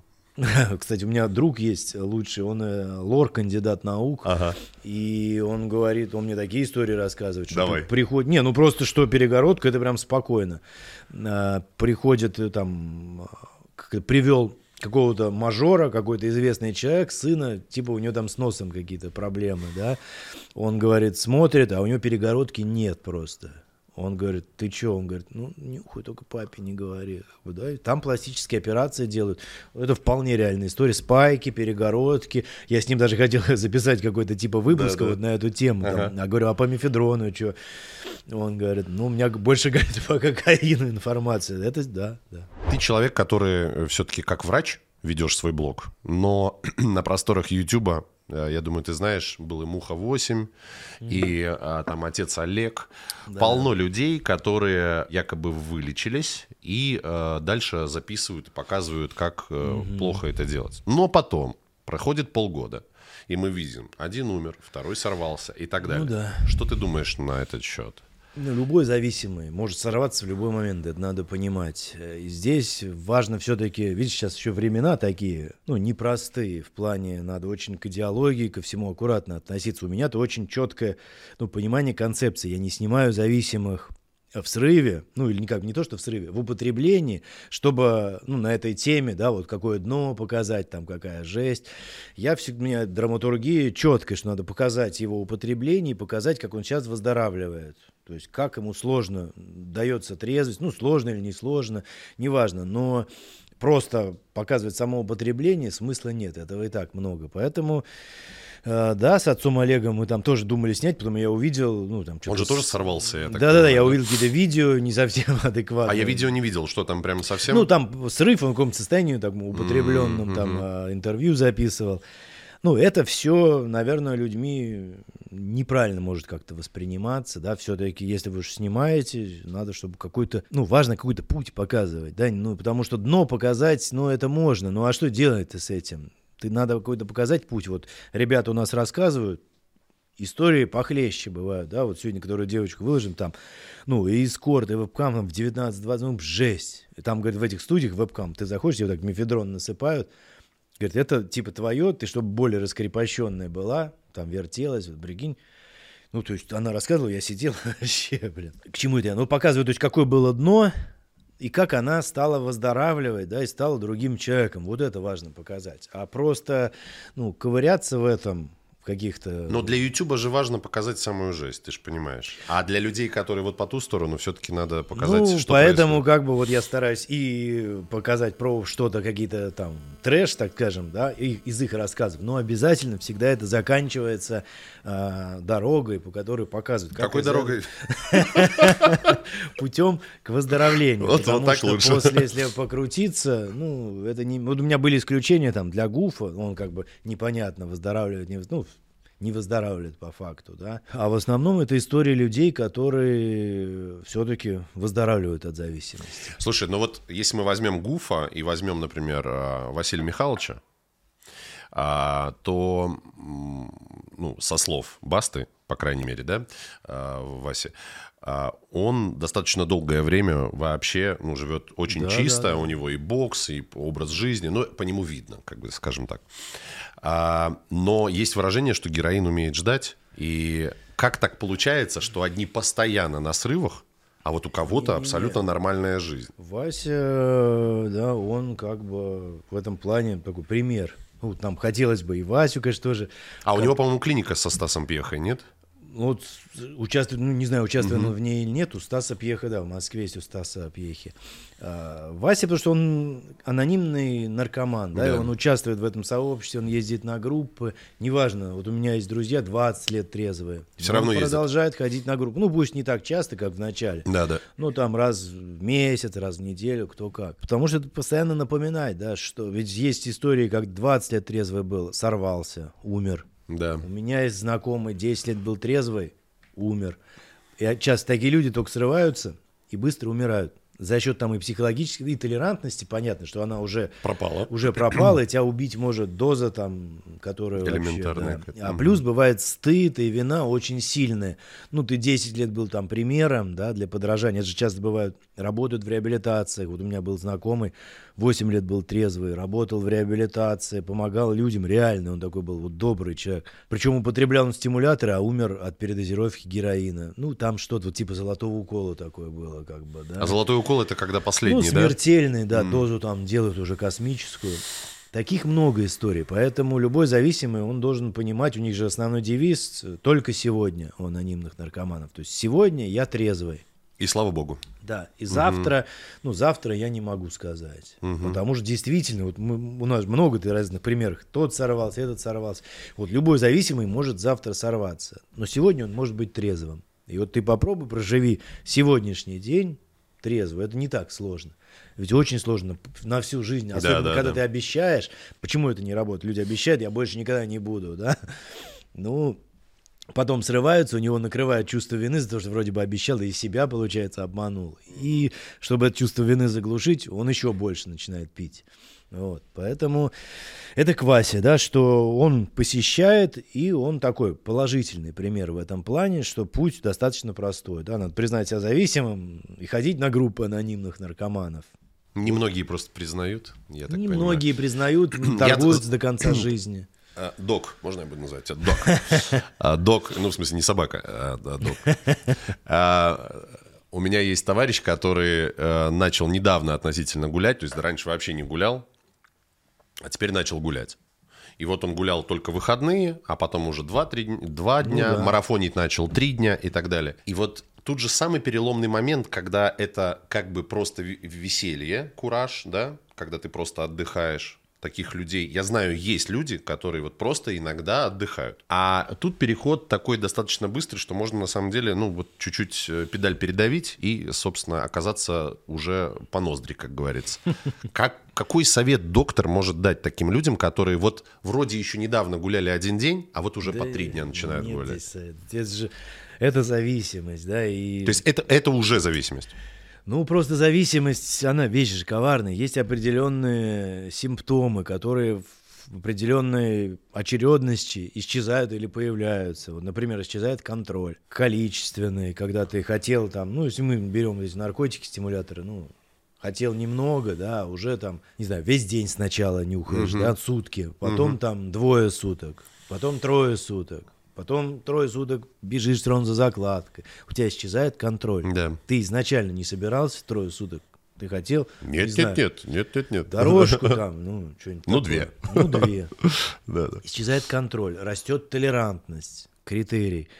То есть сначала тебе небольшое количество, ты получал там какую-то эйфорию. Потом от этого вообще ничего нет. Да? И все это вот начинает наслаиваться. Толерантность с потерей контроля. Потом начинают исчезать какие-то жизненные, уже там психосоциальные моменты появляются. Ты ответственность теряешь, раз там обманул кого-то. Вылетаешь из жизни социальной, из работы, у тебя отношения. Чем дальше ты как бы от, из этого выходишь, ну, чем психика, типа, терять нечего, и ты начинаешь прям вырываться на 2, на 3, на 5 дней, потому что это тоже один из критериев э, сужения круга интересов называется. То есть тебе раньше было интересно хобби, хоккей там, да, качалка, баня, а потом, ну, это вряд ли, если столько интересно, ну, были там какие-то хобби, а потом тебе только кокаин интересует. Друзья все превращаются с тем, с кем Бар... можно понюхать mm-hmm, да, ну, или да. купить. И ты начинаешь замечать, что кроме вот, основную у них потом, у зависимых, это купить вещество, употребить вещество. Ну, если кто-то рядом есть, с кем употребить, хорошо. Нет, значит, один. Ты знаешь, я тебе скажу честно и искренне, что я зачастую так много себя нагружаю хобби, мотоциклами, харлеями, хоккеями, только для того, чтобы обратно не уйти в яму, где всего этого нет, где ты не можешь вот, почувствовать. Вот. То есть, знаешь, а, как многие говорят, многие, ну, то есть одни люди теряют все это, а другие, дел... другие такие, как я, наоборот, приобретают из Нет, себя... Зак... Это вот это основа, потому что, я говорю, бросить несложно. А что, как ты жить с этим что будешь? Ты будешь, ты будешь что, приходить с работы, смотреть там, да? Надо прям расписывать план, занятий, мероприятий, хобби. То есть выстраивать свой быт как-то по новой, Да, по новой, да? да, да, да. Ты знаешь, а, у меня такой флешбэк. э, Я в детстве, когда я плавал э, профессионально, а в нашем дворе э, на данный момент умерло уже очень много людей. Хотя это центр города, это Минск, это ну, не какой-то там большой миллионник там и так далее. И самая большая проблема была, что я был занят постоянно, и я только проходил там, о, привет, привет, привет. А ребята, которые ничего не делали, они постоянно начали там травку курить, там еще что-то, бухло, там, димедрол там в пиво там и так далее. И по факту, когда им стало 18, они уже плотничком все сидели. И вот мне кажется, наверное, стоит тебе об этом сказать. а, Скорее нужно быть занятым тотально каждый час, а, нежели вот слоняться по улице. Я вот больше всего боюсь, что мой сын будет слоняться по улице, и он так или иначе все это найдет. Какой совет можешь дать родителям? Не, ну, с детьми-то сложно, с детьми это другая. Здесь, если заставлять, тоже у него может какой-то внутренний там протест. Он не хочет, например, этим заниматься, да, его постоянно заставляют. Много же бывает, у батя есть какое-то свое представление, мы это называем нарциссическое расширение, что вот у него что-то не получилось в жизни, да, а ребенок должен за него хоккеистом стать, Ну да, да. каратистом, а он ему вообще... это, Не сбывшиеся как мечты. бы Это вот на самом деле не так... А ну, нет, вот можно он- же ребенка сделать, знаешь, как вот и ребенку нравится, допустим, информатика, или нравится ему играть в надо контру. и- Пускай он занимается тем, что ему нравится, лишь бы... искать, да, да, вот здесь. Ну, как бы это не всегда уберегает. А это вот больше касается все-таки выздоравливающих зависимых, чтобы они с пустотой, потому что постепенно эти сферы начинают страдать, да, в жизни. Мы называем колесо жизненного баланса, когда говорим про это, там, это больше из коучинга, что и, во, во, во. Энзо. Как раз об этом речь, что есть, э, давай, вот это тут можно философски говорить, потому что зависимость это всегда дисбаланс. То же самое занятость может быть трудоголизмом. Когда у тебя вот колесо баланс, там есть работа, хобби, семья, отдых, здоровье, деньги, путешествия, там такие вот сферы жизни. Они должны, ну, примерно одинаково быть развиты. То есть ты занимаешься и здоровьем, и детьми, и хобби, и отдыхом, и помогаешь там кому-то, да, отношения. Если происходит дисбаланс, например, трудоголик, вот у него только работа, он занят 23 часа, но только работой. И другие сферы страдают. Это тоже зависимость. Это не химическая аддикция в виде трудоголизма. Поэтому занятость, занятость и рознь, да, занятость должна все-таки исходить вот из этого колеса баланса, что вы э, отделяете время работе, уделяете свободное время своему здоровью обязательно, отдыху, хобби, и вот тогда это будет полноценно занятое время, да. Если только одним или там бывает, что бросают наркотики, начинают как не вся качаться, да, там, э, блин, 7 тренировок в неделю, да плюс стероиды, там Да, да, да. еще все, но это же тоже дисбаланс, у тебя Безусловно, остальные безусловно. сферы проваливают, ты уже и не работать тебе неинтересно, вот.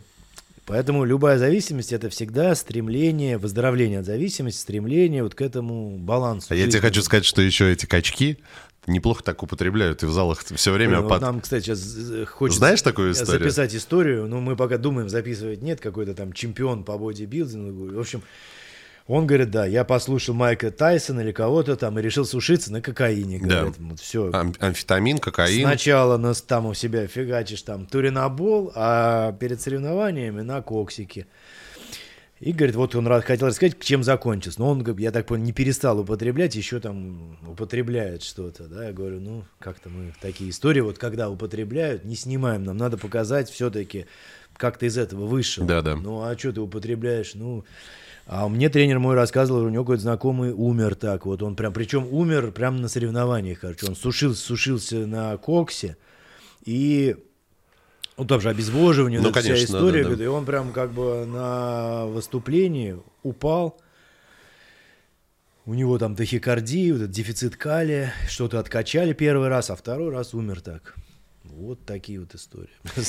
А, Я знаю, что ты снимал с э, Асхабом а, видео. да-да-да. А, а, как? А- Ну, Акап. Акап. А, да-да-да, извиняюсь, Акап. извиняюсь, да. А, хороший такой воин, можно сказать. Кстати, мы вчера смотрели в Инстаграме, он есть реабилитация где-то в Ингушетии, где сейчас а, Емельяненко. Да-да. мгм. А его туда отвезли. Вот, Ага. э, ну там она такая, а, как бы религиозная. А, не знаю, как там Акап, у него совсем какие-то правые были взгляды, как он туда попал. А, и он там Он же. там тоже, они вдвоем сейчас. Слушай, у меня, знаешь, чего вопрос, наверное, не только у меня, я часто в комментариях э, читал. Они же под, э, вот, под мефом, под солями выходили драться. Ну, там совсем, да. Скажи мне, пожалуйста, как вообще в этом состоянии они дрались, потому что это же не то, что там а, какие-то амфетамины там или еще что-то. То есть как, как это вообще у них, э, как это возможно? Под бухлом, наверное, ты там ничего не чувствуешь, да, и тебя там э, злость и ярость. А тут мне непонятно. Ну, я думаю, про них сложно, просто я с ним общался, это, конечно, там глубоко такой травмированный, нарушенный человек, плюс изменения уже головного мозга от постоянных ударов, сотрясения постоянно, и как бы на них равняться, ну, много, я знаю, там, бойцов, все равно они очень часто Вот почему-то и, э, именно бойцов очень много выходит э, оттуда а, такими... Ну, потому что вот эта агрессия, культ агрессии, агрессию как-то надо снимать, да, здесь ты хоть чуть-чуть чем-то попускаешься. Или, например, когда наоборот, да, стим- стимулируешь себя перед боем, чтобы более агрессивным быть. Казалось бы, да, спорт, где все должно ну быть нет, это к чисто, а спорту нас- не имеет отношения. Ну, это же поп-ММА, да. да, какие-то там а, больше развлекательный контент. Ну, спорт высоких достижений это всегда проблема, да, часто либо э, про стероидную зависимость я хочу тоже снять э, какое-нибудь видео, мы ищем героев. Я видел там в Москве есть девочка с такими вот Да-да. ногами, да. По Да- Патрикам ходит. Даша. как бы, Да-да-да. Вот, мы ей писали, но она какую-то операцию делала. Я думаю, сейчас после Нового года, когда в Москву поедем кого-то снимать, вот очень хотелось. У нее потому что мефедрон был, там какие-то наркотики. И потом она на стероиды перешла. Там у нее чемпион или рекорд Гиннес что ли, по а, мостик ягодичный, там что-то 500 килограмм. Вот, интересная история. Ну, то есть, как одна зависимость переходит в другая, да, а про стероидную зависимость вообще что-то не видел особо где-то. Правильно ли я понимаю, что э, если ты бросаешь все, да, и начинаешь новую жизнь, тема, которая сегодня вот у нас так или иначе тянется тонкой нитью, правильно ли я понимаю, что если ты хочешь начать новую жизнь, то ты не должен алкоголь а, менять на вейпы и целыми днями парить. Ты вейпы ты меняешь на, и на кальяны, а, там такие-то порошки менять. То есть у тебя ты должен отказываться по-хорошему от всего сразу. Верно или нет? Ну, с никотином сложно это бывает, потому что все-таки как бы иногда так поочередно. да. Ну, допустим, в реабилитацию к нам приезжают, мы, ну, те, кто курит, не отнимаем сигареты. А бывают такие жесткие центры. Ну, для него и, та, и так стресс он сейчас отбросил как бы без наркотиков, да, основное его любимое вещество. И тут еще никотин. Это уже, я скажем так, на следующем этапе, когда ты начинаешь формировать осознанность. Когда ты формируешь осознанность, должен понимать. Вот мы сейчас записываем такую школу, как бы, так скажем, э, для зависимых, ну, онлайн, да, чтобы из других разных э, стран мне пишут там миллион человек, которые не могут приехать. Вот как-то все лекции, весь материал систематизировать и донести. Вот там первый блок, где я рассказываю про разные виды, то есть химические, понятно, алкоголь, наркотики, не химические, секс, эголизм, там, шопинг, не знаю, от качалки зависимость, от экстремального спорта, ставки, казино, просто компьютер, компьютерные игры, какие-нибудь даже эти бывают вот, акции, которые следят там круглосуточно люди. Это все ну, аддикция. Или вот промежуточная зависимость от пищевая. Там тоже много бывает.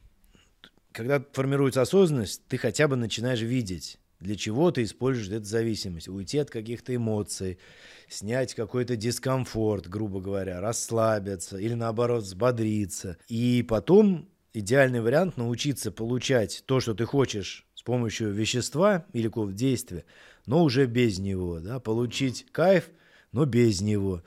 Получить эту близость в отношениях, но без этого долбанного мефедрона, да, ты попытайся вот так выстроить э, гармоничные отношения с партнером, это возможно, и будет близость еще там в десятки раз, настоящая она, по крайней мере, будет. То же самое, как ну, уйти от реальности, например, на сутки в компьютер, ну, тогда посмотри, что тебе невыносимо в этой реальности, и начинай что-то исправлять. Вот мы записывали э, подкаст позавчера с этим, с Сашей Тихим. Он тоже примерно на эту тему, да, расслабиться после работы. А что же такая, говорит, за работа? Ну, что тебе постоянно надо расслабляться. А нужна ли она вообще, да, такая работа, если ты там постоянно терпишь, терпишь, терпишь, может быть, что-то пора менять в жизни. Тем более миллион сейчас способов, ну, поменять, тем Да, больше работу, 100%, тем да. более. Сейчас вообще кризис того, что не хватает сотрудников в стране. Ну да. И как бы вопрос уже тебя научили терпеть, ты всю жизнь терпел, да, терпел, терпел, потом вот так у нас русский мужик живет, он терпит, терпит, терпит, потом уходит в запой, потом и, опять терпит, там, три месяца. Когда-то подыхает да, просто в какой-то момент. А, окей, давай мы с тобой как-то финализируем, финопомизируем наш выпуск. Люди, которые захотят с сегодняшнего дня начать новую жизнь, а, потому что они устали э, побухивать по выходным, это уже как бы вообще не здорово. История про то, что у них лежит клубная карта в зал, она по полгода лежит пылиться, они туда не ходят. Как бы и единственный э, способ отдохнуть – это прибухнуть на выходных. И мы с тобой знаем, что вот в здоровом теле, когда ты занимаешься спортом, когда ты очень энергичный, это намного круче какой основной рецепт мы можем дать, вот, чтобы люди сейчас поэтапно к этому пришли? Что им нужно сделать сейчас? Нужно ли им обязательно почиститься? Нужно ли им сдать анализы?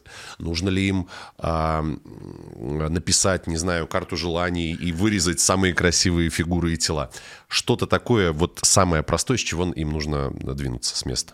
Первое, наверное, надо вот эту какую-то осознанность минимальную включить и посмотреть информацию, определить для себя, есть ли у вас зависимость. Или как нет? определить, есть ли у вас зависимость или нет? Я знаю, что американский тест был, что там нет, есть выпивали... критерии, вот эти восемь, я их перечисляю, там толерантность, потеря угу. контроля, тяга, которая у тебя в любых ситуациях возникает, и в хорошем настроении, и в плохом, да, там э, утрата социальных связей, сфера интересов, игнорирование последствий для здоровья, э, синдром отмены. Ну, если есть три, это уже зависимость. А если люди пьют два дня подряд, это же вторая стадия, насколько я понимаю, да? Ну, если они похмеляются, похмеляются. это, да, речь идет о второй стадии. Это уже всегда, вот давай давайте возьмем этих людей, которые похмеляются и думают, что у них нет зависимости. Да. Я вас разочарую, у вас уже вторая стадия алкогольной зависимости, потому что синдром отмены – это критерий перехода первой стадии во вторую. Первая 10 там, лет вы вообще не замечали, да, что у вас зависимость.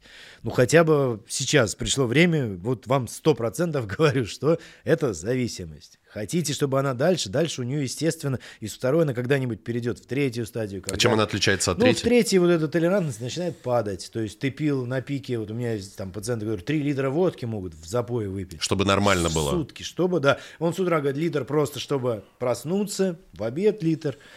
А на третьей стадии, вот бывают там уже более-менее пожилые, да, там, не знаю, 50 грамм выпил, но каждый час. И вот он там у него набегает 250. Просто организм не вывозит, так скажем, большие дозы алкоголя. Из-за того, что проблемы с печенью, угу. сердцем, там идет деградация. То есть третья стадия – это деградация мозга, печени. Вернемся ко второй. Да, вот если вы во второй, вы перейдете в третью, если вы ничего не будете сделать, да, и умрете. Для того, что, ну, остановитесь, если синдром отмены какой-то не критичный, и вы обходитесь без медицинской помощи, поставьте точку, да, и начните заниматься собой. Ну, не всегда это просто. Иногда, конечно, я рекомендую все-таки пойти к психотерапевту, потому что часто это сопровождается эмоциональными проблемами, начать с этим разбираться, составить список дел. Вот если мы берем эти праздники, да, вот давайте там все вместе распишем дни.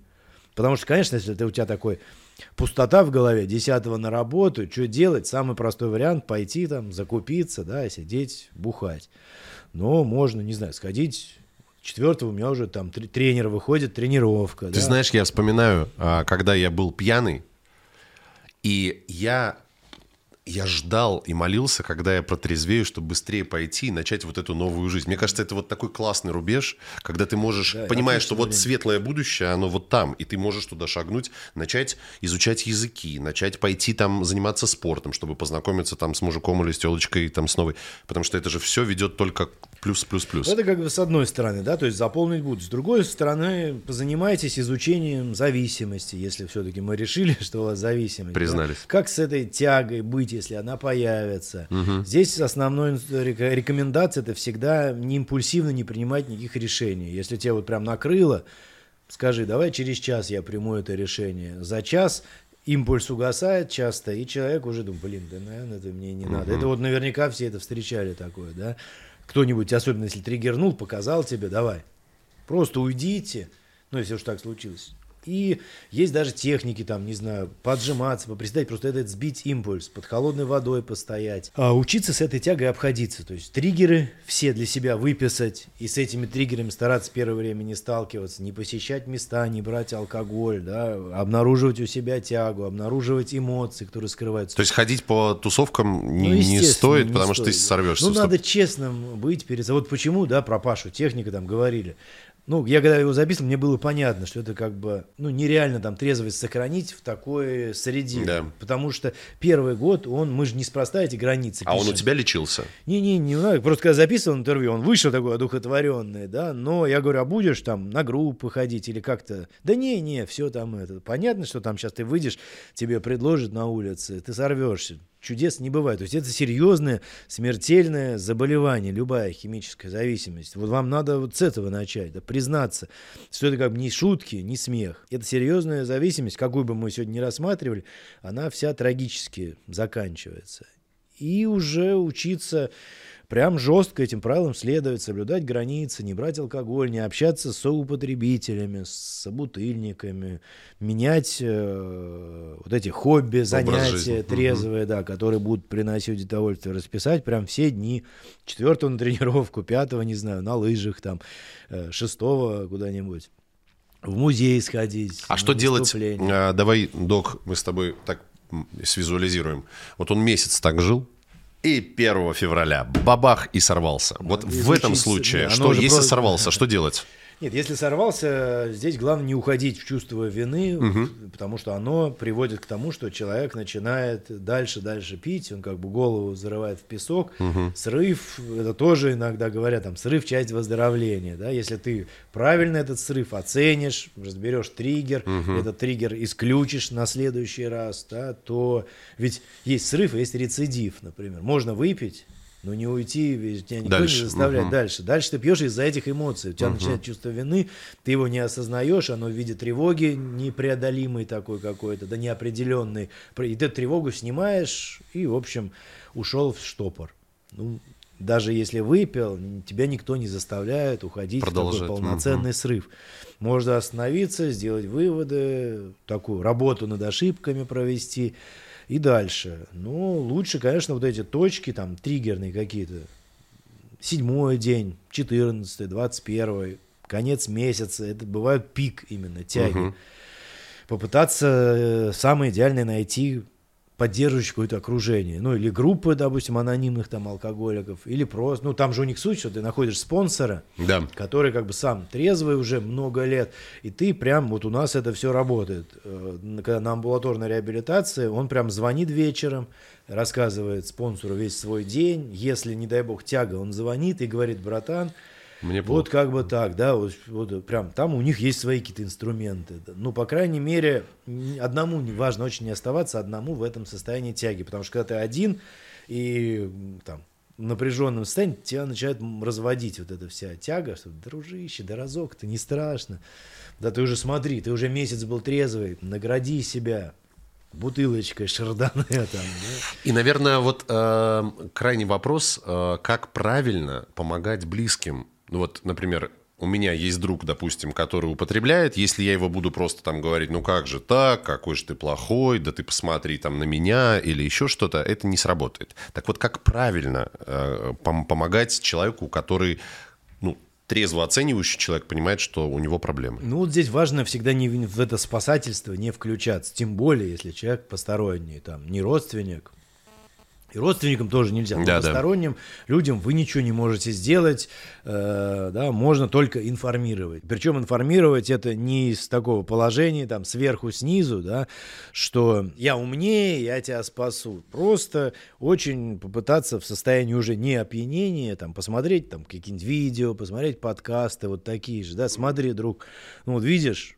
там такие-то... Ты не один, ну, да. Это зависимость. Может быть, хочешь какие-то, ну, обычно мы начинаем, когда вот любая зависимость, работа, она начинается с мотивационного интервью, когда мы расписываем плюсы употребления, расписываем минусы употребления. Его зависимый всегда амбивалентно, противоречивое представление. Он, с одной стороны, хочет бросить, с другой стороны, его что-то заставляет употреблять.